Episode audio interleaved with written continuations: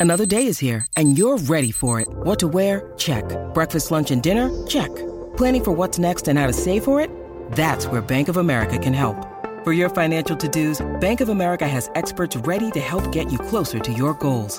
Get started at one of our local financial centers or 24-7 in our mobile banking app. Find a location near you at bankofamerica.com slash talk to us. What would you like the power to do? Mobile banking requires downloading the app and is only available for select devices. Message and data rates may apply. Bank of America and a member FDIC. When you need mealtime inspiration, it's worth shopping Kroger, where you'll find over 30,000 mouthwatering choices that excite your inner foodie. And no matter what tasty choice you make, you'll enjoy our everyday low prices, plus extra ways to save, like digital coupons worth over $600 each week. You can also save up to $1 off per gallon at the pump with fuel points. More savings and more inspiring flavors make shopping Kroger worth it every time. Kroger, fresh for everyone. Fuel restrictions apply. It can be dangerously easy to steal your identity during tax season because so much sensitive info is all together. Before we start the annual meeting of Sean's personal info, uh, has anyone seen Social Security number? Not me. Nope. Nuh-uh. Oh no, he's been stolen. LifeLock by Norton makes it easy to help protect yourself. If you become a victim, we'll work to fix it. No one can monitor all transactions, but you can save up to 25% off your first year at lifelock.com/aware. Identity theft protection starts here.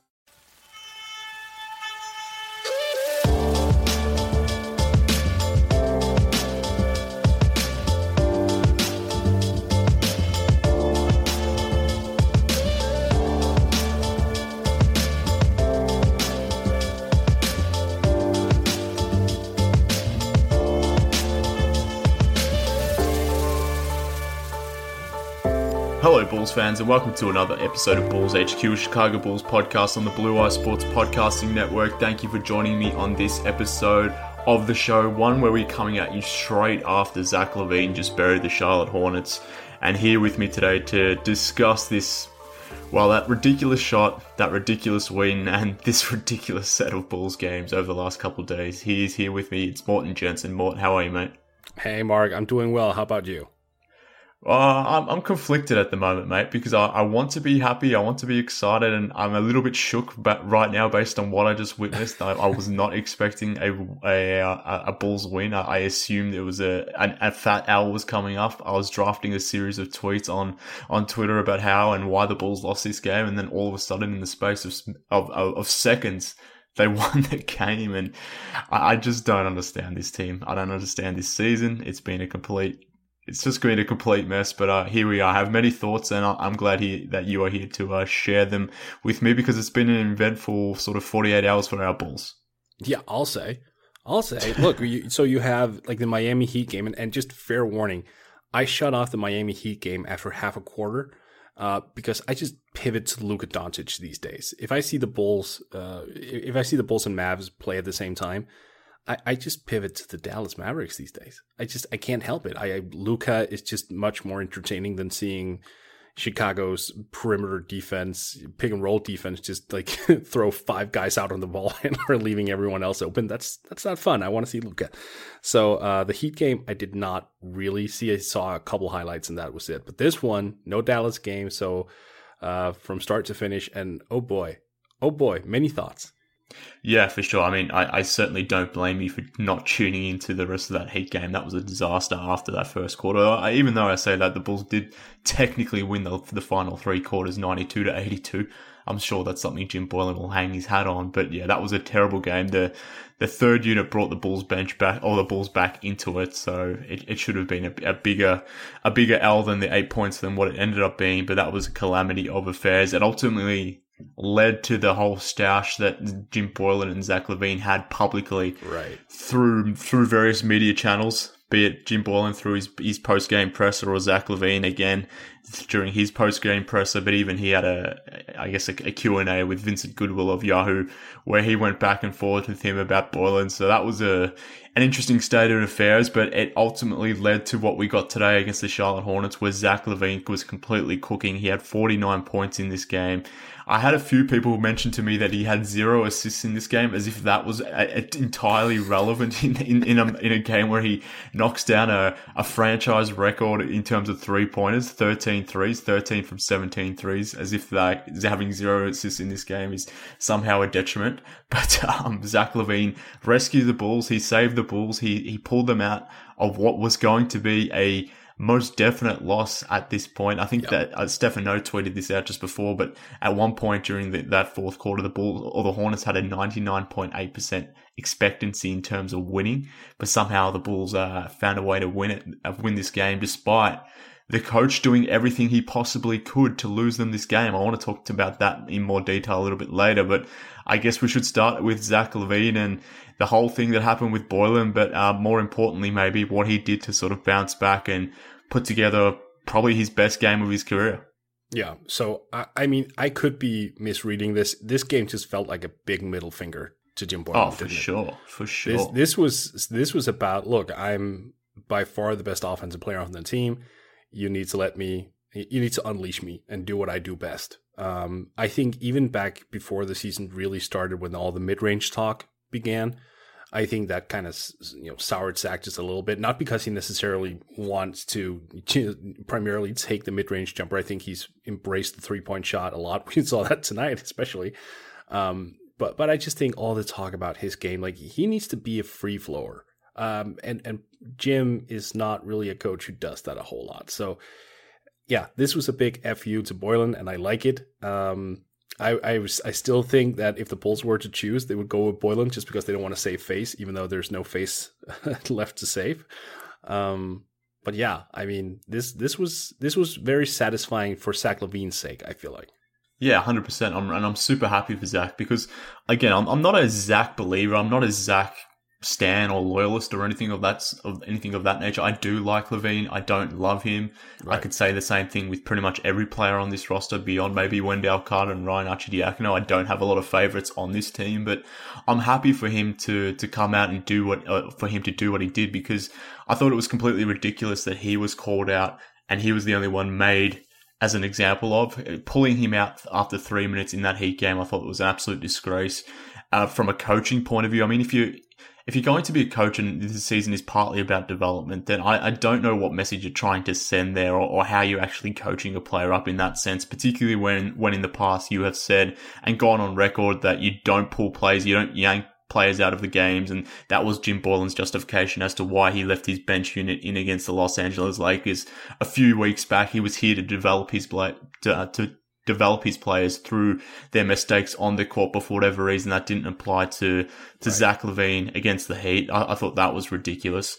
But then for Zach to come out and, and to, to be the one sort of driving force of this Bulls offense and to carry this team home the way he did, I was, I was really happy for Zach LaVine and, and, and the fact that he was able to do that. And I'm sure there will be some people out there wanting to give uh, Jim Boylen some credit in terms of getting Zach to, to this level, I suppose, to get him into this into this state of mind where he can come out and just wanted to show it to the coach, show it to the world that he actually can be a, a positive player. But uh, I, am not I'm not going to listen to any of that nonsense. I, I yeah. it's exactly what it is to me, nonsense. I, I don't want to hear any of that crap because this was Zach LaVine doing his own thing. Like I said before, he saved this team from a a definite L and a, a mm-hmm. definite L that was created, in my opinion, because of what the coach was doing with his defensive schemes. I don't know if it's too early to get into it just yet, Mort, but um, I'm heated about that. It's pissing me off. I, like I said, I expected this to be an L. I expected to be talking about another loss. Yep. Zach saved this team. He saved Jim Boylen, but I, I I don't want to get too carried away because I don't want this win and Zach's performance to maybe mask what the real issues with this team is. And I sound like a broken record, but it, I'll say it again. Uh, this defensive scheme is completely nonsense. No, I think it's fair you pointed out. Look, this this should have been an L. Look what it took. Look what it took for Zach LaVine to, to bring this home. 13 threes and 49 points. That's what it took for the Bulls to win against the Charlotte freaking Hornets. Of yeah. course, this should have been an L. They they completely uh, crapped the tank in the second half, uh, especially in the first quarter. So so yeah, the, he he just he did the impossible.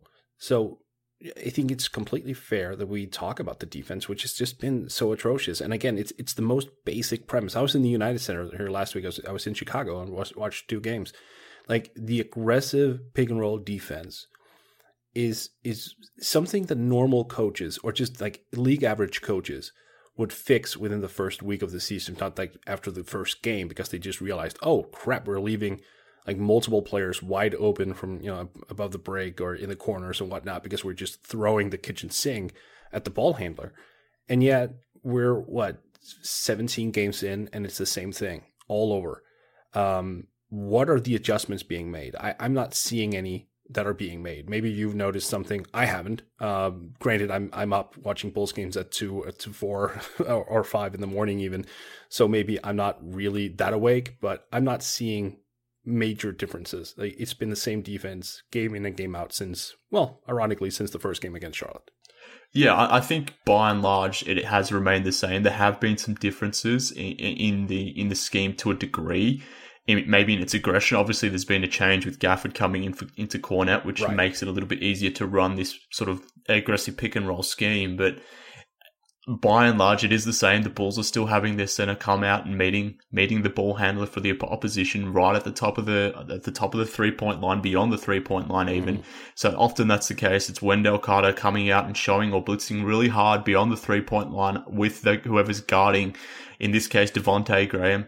And in this game, against the Hornets, they just had Cody Zeller or Bismack Biyombo or whoever it was manning that center position, just rolling to the rim at, with pure ease to the point where that big man was just getting in the lane and finishing at the rim.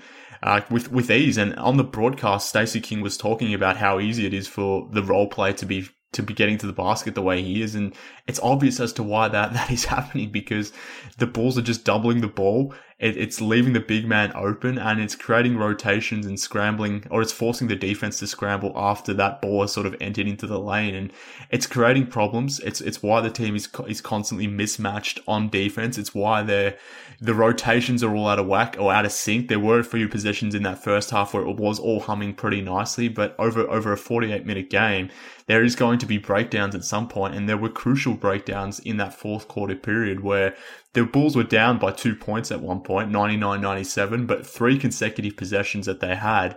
I went back and looked at them, looked at it, and it all came down to their defensive coverage as to why the Hornets were able to score. And initially, well, the first play was it was a a, a dump off pass to Biyombo who scored at the rim, and he scored at the rim because he was completely uncontested because Wendell Carter had come up to the three point line guarding the ball handler.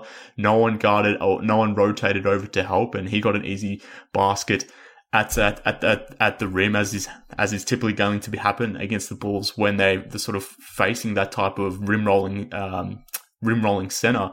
But that continued on in the sense that because Biyombo was such a force as a rim roller, the Bulls started switching their defense where they had Carter actually switching onto the guard, meaning one of the four guards that Boylen was running out there at the end, he, for whatever reason, he was playing a four guard lineup to close this game.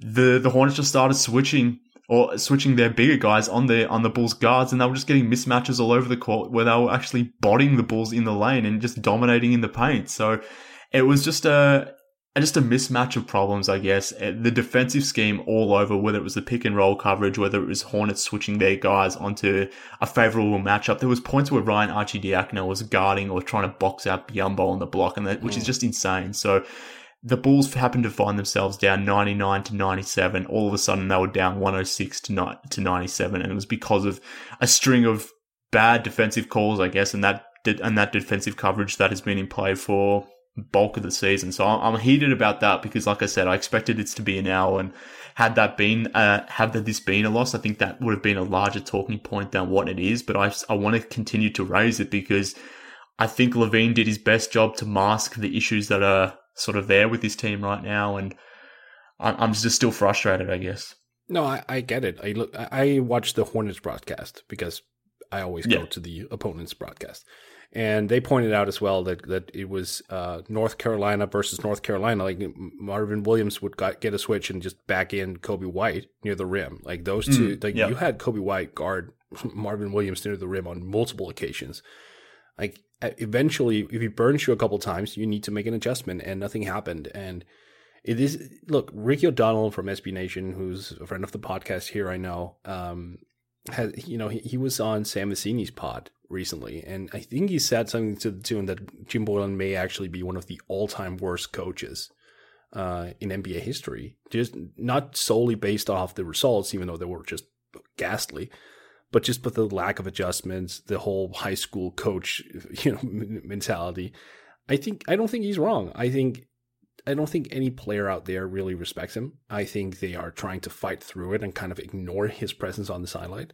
I think they're doing their best, but they need someone to come in uh, and and be a coach and say, hey, you know what, we need to switch things up. And it's the same thing. I mean, same shit, different day, all the time. And I wonder if you know, I, I, wonder where this team is going. Even if they like, like this is still the East, they could make the playoffs. It's still feasible, and even if they win the playoffs, is that a win? Like, I, I don't even necessarily think it is.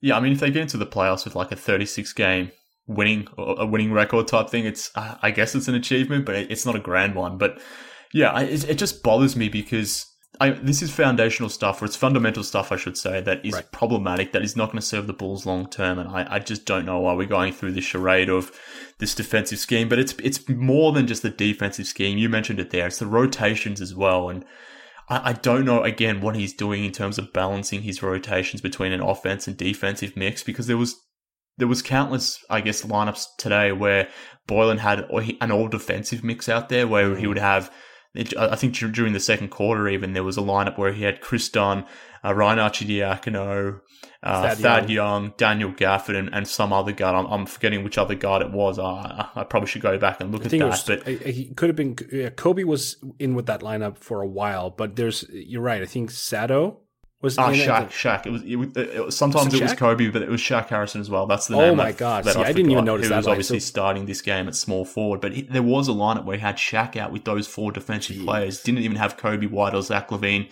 to carry that offensive unit, and how how do you watch this or how do you implement that lineup and think that that's going to be a functional lineup that works when there's actually no offensive creator out there in on the perimeter? And of course that that lineup struggled to score. The the Bulls gave up a 6-0 run at that point as well allowing the Hornets to close the lead from I think it was double digits at that point in the second quarter to at least a, a 7 point lead. So there's just things like that where Boylen is doing his best to make this Bulls team lose as many games as possible. I mean if the Bulls were tanking Would be a fantastic coach right now, but uh, it's just frustrating to watch because uh, it, it, annoys me that a player like LaVine, a flawed player like LaVine, a player who sh- who deserves his share of criticism, a player who hasn't been good this season, he gets roasted publicly by the coach who is more than happy to throw his player, players under the bus, takes no accountability for himself at all. Meanwhile, Zach is the one post game taking accountability, saying he's never been a winning player and that he's sick of losing, and that the fact that he's trying to work on his game. He comes out here, drops 49, does his thing, but here, it is, here the coach is still trying to manufacture ways for this team to to drop games, and it's just freaking pissing me off, Morty. Um, I've had enough, mate. I've had enough. I think we've had enough for a while. It's it and, and look, it's I just want to point out it's not just Boylen. I mean, obviously we can't sit here and say the players have no faults. I mean, obviously, of course, you know, like course. you just mentioned, Zach LaVine is an imperfect player. Lauri Markkanen, um, I've heard there are some back issues from a source over here. I have not gotten uh, secondary or double confirmation on that, by the way. But so just take that with a grain of uh, salt. But um, you know, he's not been playing well. He's been playing very inconsistently. He has has really had a hard time just getting to the basket, getting to the basket, and that was one of his strengths. Um, you know, Sato, as as much as I love Sato, he's very passive. He, he's been more aggressive recently, but he's a guy who should take more shots and should be more involved in the offense, and he's just not. You have Wendell Carter Jr., who is getting a tough whistle, but is also still picking up a lot of fouls just by, you know, reaching in and doing some dumb stuff. But he's young, so it's understandable. But yeah, I mean, we went into this year thinking this is a development year. Um, they should be better because now there are some some adults in the room. I think that was the term, like Thaddeus Young and Sato and all those guys. So, uh, but but it hasn't materialized in the way that we all thought it would. It, this has been a very odd year, and it's it's reminiscent of the year where uh, Pau Gasol, Pau, Pau Gasol's first year with the Bulls, if you remember. Like suddenly it was Pau and Jimmy Butler who had a breakout year, and those two were the primary drivers, and everyone was like, "Wait, where did that come from?" Because everyone thought that Rose would be, you know, the guy once again, and he wasn't. This seems to be one of those years where everything you thought coming into the year that would be relevant it's just not. It's weird. Um, I found out that going into this game, Markkanen had only scored 33 points more on the year than Coby White. this this game, Coby White was pl- you know plus twenty five in the scoring column for Markkanen, so he's closing in on being the second leading scorer on this team. That's not a good thing. That is not a good thing, and this is where we're at. Um, yeah, uh, you need some adults in the room, but you need some adults on the sidelines as well. And right now, it's not there. Yeah, 100%. Coby White was great in this game too. 12 of 19 from the field, 63.2%.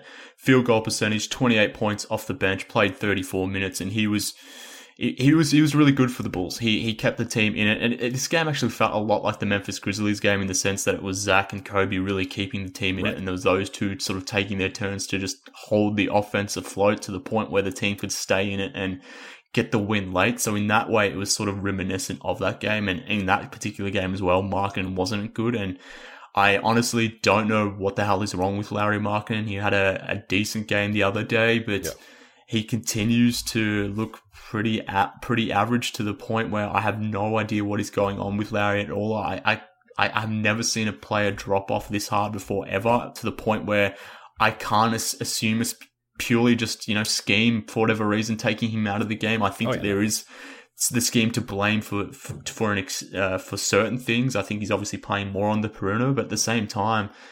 I, I, I don't know. Is is it an injury? Is it something else? Is it something going on inside his head that we we're not, we're not aware of? If is it all of the above? Is there another reason that I'm not considering? I, I don't know what the answer is, but this is not a version of Lauri Markkanen any of us have ever seen before. I think this is unprecedented to an extent of seeing a player just fall off this hard. His numbers I mean, obviously his percentages are, are terrible, but his his mm. box score numbers are still okay in the sense that it's you know fourteen and eight or whatever it might be. So it doesn't read as bad as what it probably looks, but or what it's been looking like during during the games themselves. But I mean, look, there is something seriously wrong with Lauri to the point where I'm questioning if he's hurt, and if he is hurt, then why the hell is he out there? Because it's not doing him or the team any good, and I, I really just don't know what's going on with Lauri at all. Yeah, no, I would sit him for a couple games, e- even if nothing is wrong with him. Like again, I've heard his back, but again, one source. So, um, but even if he if he's fully healthy, I would still sit him a couple of games, and not as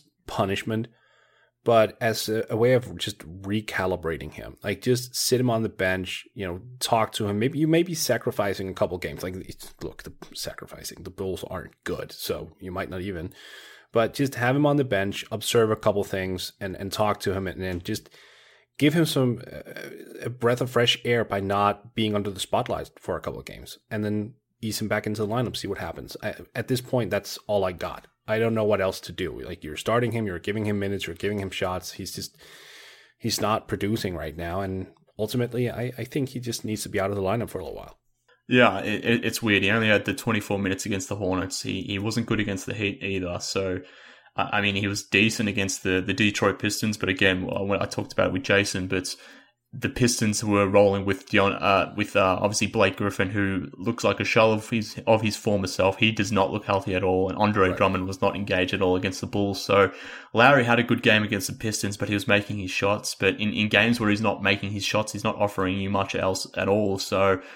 I, I don't I don't know what's happening with Lauri. Yeah, it's it's weird, it's strange, it's it's concerning, and I, I don't want the Bulls to be too critical in the sense, and I don't personally want to be too critical of Lauri because I, I have that in my in the back of my head that maybe he's carrying an injury. But at the same time, if if if if certain players are going to be scapegoated and, and put to task like Levine was, then if Lauri's out there playing, then he I guess deserves some share of the criticism as well. And mm. I I think he has skirted by with some to a degree. One, maybe because we, like I said, in the back of our minds, we, we we're sort of questioning if he is hurt, but if he isn't, then yeah. that is truly problematic. And I, I, guess he's getting by because he's got more cachet, he's got more goodwill.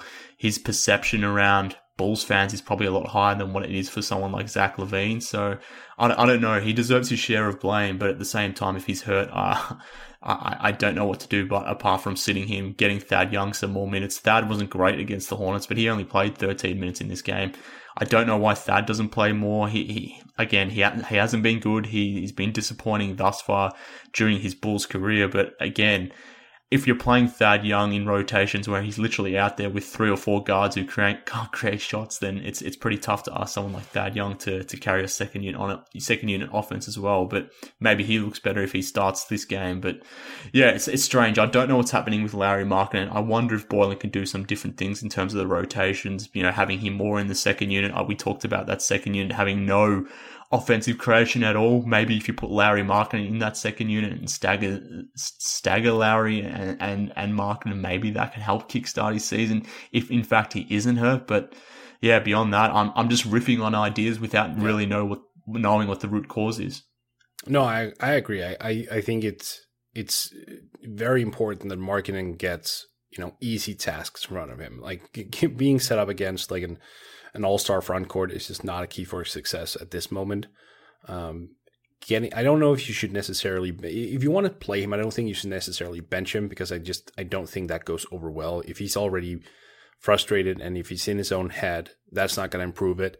But then you need to like start him if that brings any like stability to him and then you need to like take him out of the game like midway through the first quarter and then bring him back when you see the opponents have basically an all bench lineup out there then that's when you bring him back and you just kind of pounded in inside near the basket for him to get some layups or something. I the fact that he's been seeking that three point shot so much also just suggests that his body's not right and he's not moving all that well either. So it's just such a weird situation. I mean, I think we can agree that this is not like the the Lauri Markkanen moving forward. Like we've seen him play better previously. Like he's he's not going to regress out of nowhere. That's just completely logical to expect that.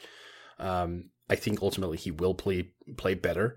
It's just a question of when. I don't think this is the new Markkanen moving forward. Uh, but when uh, the last year's version is going to show up, no idea. And that obviously has a huge effect on the, the wins and the losses and what the Bulls are hoping to accomplish this year. Um, and honestly, isn't that what it comes down to? Like, what are they? What do they want to do? If they want to make a playoff push, then the answer is Thad Young. Like right now, I just I don't know where they're at. Where they're at. I mean, I have no idea. No, I, I completely agree. I'm, I'm I was I thought about writing about this, but I'm confused as to what this season is meant to be. As and you just touched on it, is it, is it meant to be a developmental year? If it is, then obviously it's problematic because Lauri has been you know, worse than what he was as a rookie. Obviously, Zach LaVine has had his troubles. A lot of players right. have regressed to it to an extent. But then, if it's not a development year, it's about getting to the playoffs. And obviously, the uh, the win loss record is is problematic as well. So, to, depending on what avenue you want to want you want to go down, it's it hasn't been great for the Bulls. But I mean, just coming back to this game as well. Yeah, we were on the verge of this team being five and twelve had Zach LaVine not gone absolutely berserk. Yeah, the, the, Bulls scored 47 points in the fourth quarter. They were down by eight points with 45 mm-hmm. seconds left. You don't win games when you're down by eight points with 45 seconds 45 seconds left. That just doesn't happen. But then, whatever reason, Zach LaVine happened. He he just he willed this team with a win with his shooting. 13 made threes, one one behind the NBA record scored 27 points in the fourth quarter, three shy of Michael Jordan's uh, Bulls record. I mean, that's insane. That's insane. It's so improbable that the Bulls won this game, but LaVine, again, he saved this team. And I, I just want to reiterate that point because this should have been an L. Everything was pointing to this being a loss. The, the way the Bulls were rotating and running the defensive coverage was going to guarantee a loss. The way their rotations were set up, running a four guard lineup and getting abused by mismatches all through that fourth quarter is a perfect way to set up a loss. But then for whatever reason, Zach LaVine was just caught on fire. He was well, he was on fire the whole damn game, but he mm. saved the Bulls in that final quarter. And uh yeah, he really is a story this weekend. It started with the whole Boylen thing and now it, it, ends like this, and uh, I, I, wonder how Boylen's feeling about it. Uh, and like I said, I don't want to hear any nonsense about the coach fueling LaVine into this because I think uh, I think that's a load of crap. But uh, yeah, he, he's probably going to make bizarre. that point. Jim Boylen is like in the post gamer. I wouldn't be surprised one way or the other that he's like, yeah, I said some stuff to Zach to just lit a fire under his ass, and look, he produced. Look, I, am great. Look at me. Um, no, well, so, see, that's the thing. I think if, if, if it's going to come from anywhere, it's going to become a, a, a, narrative driven by certain people. But I think post game, oh. Boylen was okay about it. He he was more than happy to give Zach all that credit. But I, as is always the case with the Bulls, uh, it, it's never about the result for me. It's always about the process. And I, I just don't understand why you had to call out Zach like that the, the, way you did. I don't know why they have to do certain things the way that, the way they do them. If they just run a, a tight ship and just get things in order and maybe call a timeout during that heat game and actually talk to LaVine about what he's doing rather than sort of sending him a message by benching his ass and then you know, going on a tirade post game and making him look foolish. I, I don't know why we have to do this song and dance, but it is always a drama with the Bulls. But uh, here, here we are. We we got the W, I suppose, and now the team sits six and eleven, and then the their next three games are against the Portland Trailblazers, the Golden State Warriors, and then the Blazers again. So those three games against three West teams where we would have typically said they were going to be guarantees guaranteed L's, but based on the the way that the seasons have sort of gone for the Blazers and the Warriors, uh, they could potentially be wins for the Bulls to the point where all of a sudden six and eleven could turn into nine and eleven if the Bulls capitalize and actually play some good solid basketball and actually look like a uh, a, a, complete team just operating with uh, with uh, with proper fundamentals. Obviously, that in itself is is a big ask, but they have an opportunity here to actually go on a little bit of a streak. Obviously, they lost that game in, against the Heat, but if they can go on a four game win streak or even a three and one record here over the next three, or, or including the, that Charlotte game, then all of a sudden this season could be righted to a degree. Obviously, it's going to be problematic towards the back end of the season where the schedule tightens up. That February and March schedule is quite brutal. But mm. if they can get back to 500 before the end of December is done, then the season isn't lost. It can be salvaged. Obviously, up until this point, it's been a complete mess, but there's still a slight chance that this can get back get back onto the uh, onto the right track here.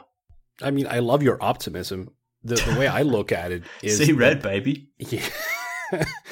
I mean, I just look at it as it took Zach LaVine going completely ape to get a one yeah. point win over the Charlotte Charlotte Hornets. I mean, you're That's not wrong. You're not wrong. I mean, and it took Coby White as well. I mean, at 12 of 19 shooting, which he, that's not something he's going to do every night. It took a good Wendell Carter game. It, it, actually took Wendell Carter being able to stay on the floor for 34 minutes.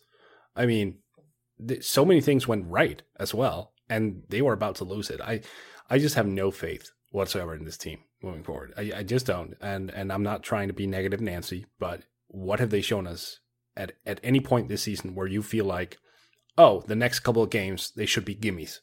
Like none. They they could easily lose by 20, 25, 30 points to the Golden State Warriors, who are missing virtually everyone. Uh, that wouldn't even surprise me. Uh, like Ky Bowman could go for 35 against them. Like, it's it's all plausible. Um, it's it's just it's such a weird team. I, I I'm I'm appreciating what Zach did right now. That's what I'm left with, and I appreciate the way that he did it because he tied Steph Curry's record, um, his you know his, Steph Curry's own personal record with 13 threes, uh, and it was done in very similar fashion. I don't know if you remember that game uh, a couple years back when Steph hit the 13 threes. That was against OKC. He came down and like at the very end of the game, he pulled up for like 38 foot feet or something like that. He just drained it. That was the shot 13, and that was the backbreaker, and they won the game. So it's in a very similar fashion, which I appreciate. Uh, I'm just I'm very happy for Zach right now. I think him getting thrown under the bus that way was just low and demeaning and dumb. And I think he's been like I don't think he's been good this year, but I think he's been maligned way too much online uh, to the point where it's just been ridiculous. So good on Zach. I'm still not optimistic whatsoever about the Bulls because I'll tell you something. We went into the UC against the Nets. No Kyrie Irving, no Caris LeVert, no Kevin Durant. Like my son, his first Bulls game there was like, Daddy, they might actually win. I was like, you know what, son? They might. They actually might. And they, they even despite actually getting to the line 41 times and shooting almost 93%, they somehow managed to lose that game. So you know what? I'm I'm not there. At no point for the rest of the year I'm going, oh, that should be a gimme. Nope, nope, not there. No, I mean, fair fair enough. And uh, yeah, I mean, Bruce is going to learn the hard way, I suppose, at some point. But um, oh, I'll tell you what he did for the next game when we went to because we were watching the the Bucks game as well. So on our way yeah. there, he looked at me. He was like, "Daddy, I think the Bulls are going to lose by 41 points. Well, there you go. He's, it, it didn't take him long, but he, he um he's been conditioned. But uh, I mean, you're, you're you're totally right. I mean, there's no real reason to be an optimist. But having said that, and I'm not, I wouldn't consider myself an optimist. But for the next three games, I think they should be favored based on how bad the season has gone for the Blazers and the Warriors. This should be potential for the the Bulls to easily at least go two and one over the next three. That's all I'm asking for. If you can go three and zero, that would be nice. But at least grab two of the next three three games. Get to eight and twelve at least. Call the first twenty games or the first quarter of the season. At that point, you're almost at 500. Just get your shit together. Get your defensive coverage. At least play a more conservative defensive coverage, and then slowly but surely things will start to get back together.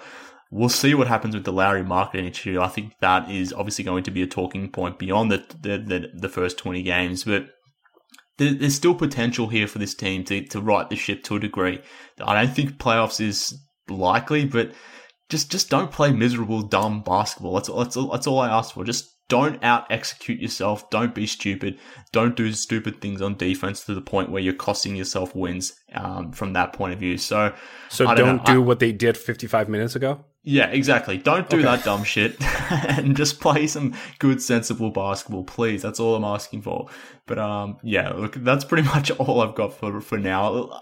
I'm a little bit all over the place because I, I, don't know what to make with of this Bulls team. Like like you sort of alluded to, it it took a historic performance from Zach LaVine for for the Bulls just to scrape past a a fun to watch but still bad Charlotte Hornets team. So you have right. to take that context into it. Obviously, we talked about the bad defense and the and the coverage and all that sort of stuff. That still needs to be factored into it.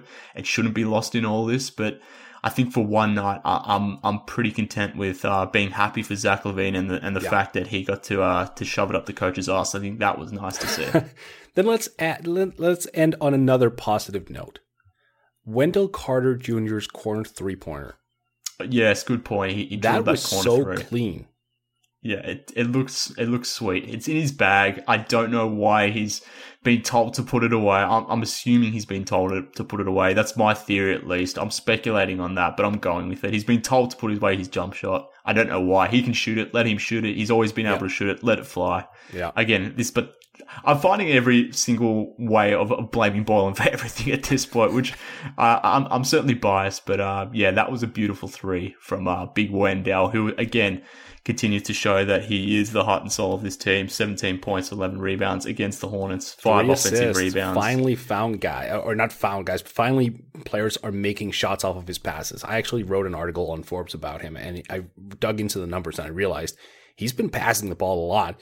Guys who are receiving his passes are just flat out missing jump shots. So it's nice to see when guys are connecting off of his passes because like he had some gems tonight as well. Like he is a quick quick passer when he sees the court. I just this guy, look, I, I don't even care about the Bulls results. I'm I'm just keying in on this guy for the rest of the year. Wendell Carter is is my jam. A hundred percent. I mean, Wendell is the it, it, Wendell is one of my favorite Bulls in a long time. He's the best thing to happen to this franchise since uh, Jimmy Butler came around. So I'm very pleased with the way Wendell is progressing in his sophomore season. I think that the second half of, of the season will be even better for him. But um, just let Wendell be Wendell, Jim. That's all I ask of you. But uh, look, that's enough for today. Enough ranting uh, on this one more. Appreciate you coming on, mate. Uh, tell the people where they can follow you online. They already know, but just just hit hit the plug anyway. Okay, well, I appreciate that. Uh, so you can find me on Twitter at MSJNBA. And I'm also the co host of the NBA podcast with Brian Toporek. You can find that at the NBA Pod. We're on iTunes and Spotify and Spreaker and Stitcher and every Google podcast and everything you can possibly imagine. We're there. Um, and I write for Forbes. So if you just Google my name in Forbes, you'll find a lot of my content too easier. People should be doing all of that. Uh, but I appreciate you coming on, mate, talking about Zach LaVine, talking Boylen and his coverages, and talking about this improbable win. It was a it was a weird one, but uh, I'm I'm glad they got the W, and uh, I'm glad you were able to join me on this one. Thank you, and thank you for having me. It's always a blast.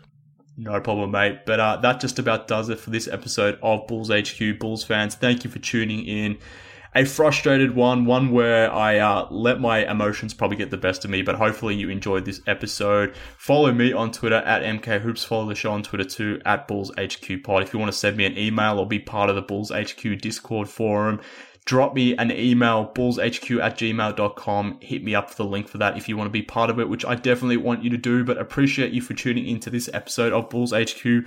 Hopefully, we'll be back later on this week talking more Bulls and hopefully we're talking a few, about a few more W's. But uh, fingers crossed, who knows with this team. But thank you for joining me on this episode. Speak soon.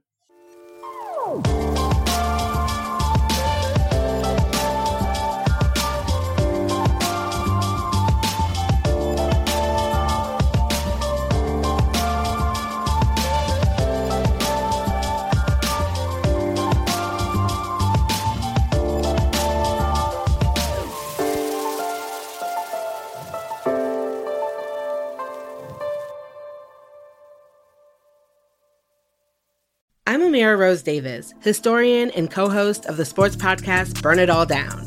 And now I'm hosting the new season of American Prodigy, all about black girls in gymnastics. For the last 40 years, black gymnasts have moved from the margins to the core of the sport and changed gymnastics along the way. Now, they tell their stories. You'll meet trailblazers like Diane Durham, superstars like Jordan Chiles, and everyone in between. Listen to American Prodigies on Apple Podcasts, Spotify, Stitcher, or wherever you get your podcasts.